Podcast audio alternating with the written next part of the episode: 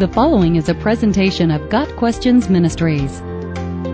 When the Bible refers to men, mankind, brothers, etc., does it include women? The Bible is by no means gender neutral. It presents from beginning to end a thoroughly masculine perspective, and it often leaves it to the reader to decide what application to females or what inclusion of females is implied. Sometimes a reference to men or brothers should be understood to include women. Other times, men just means men. The context will provide the clues. Determining whether the word man or brothers includes women comes down to rightly translating the passage and then properly interpreting its meaning.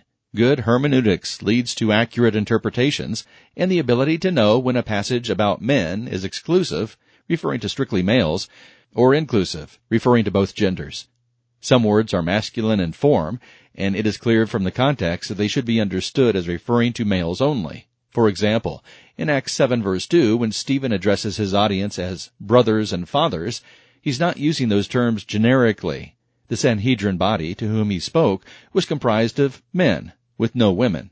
Other words, although masculine in form, can be used as generic terms for both sexes. For example, man and sons are sometimes used to refer to mankind and children in general.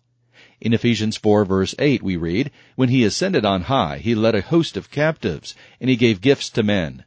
Men here is a reference to all mankind. The Lord did not limit the spiritual gifts to the male population in the church.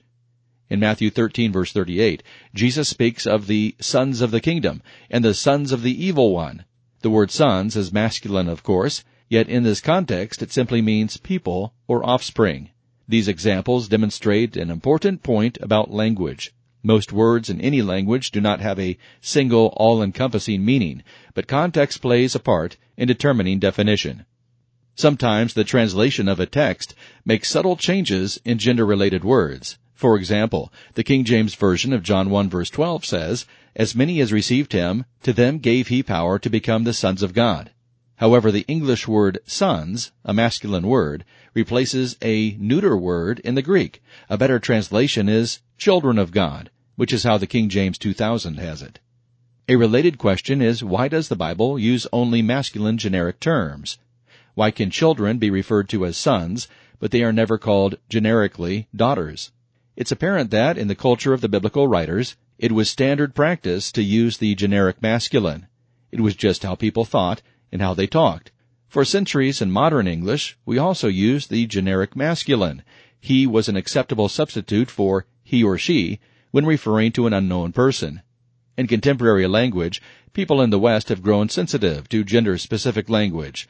Calling a firefighter a fireman is frowned upon as sexist, even if he is obviously male.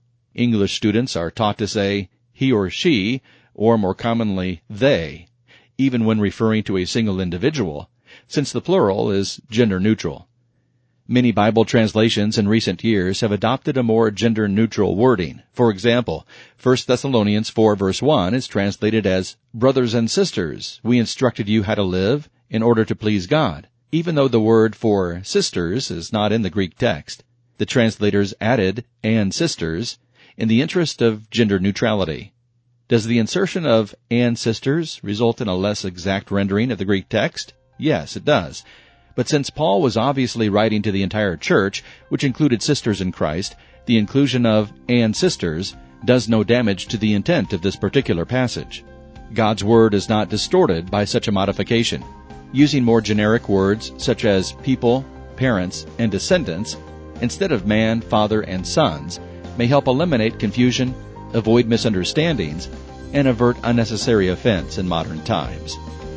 Got Questions Ministry seeks to glorify the Lord Jesus Christ by providing biblical answers to today's questions. Online at GotQuestions.org.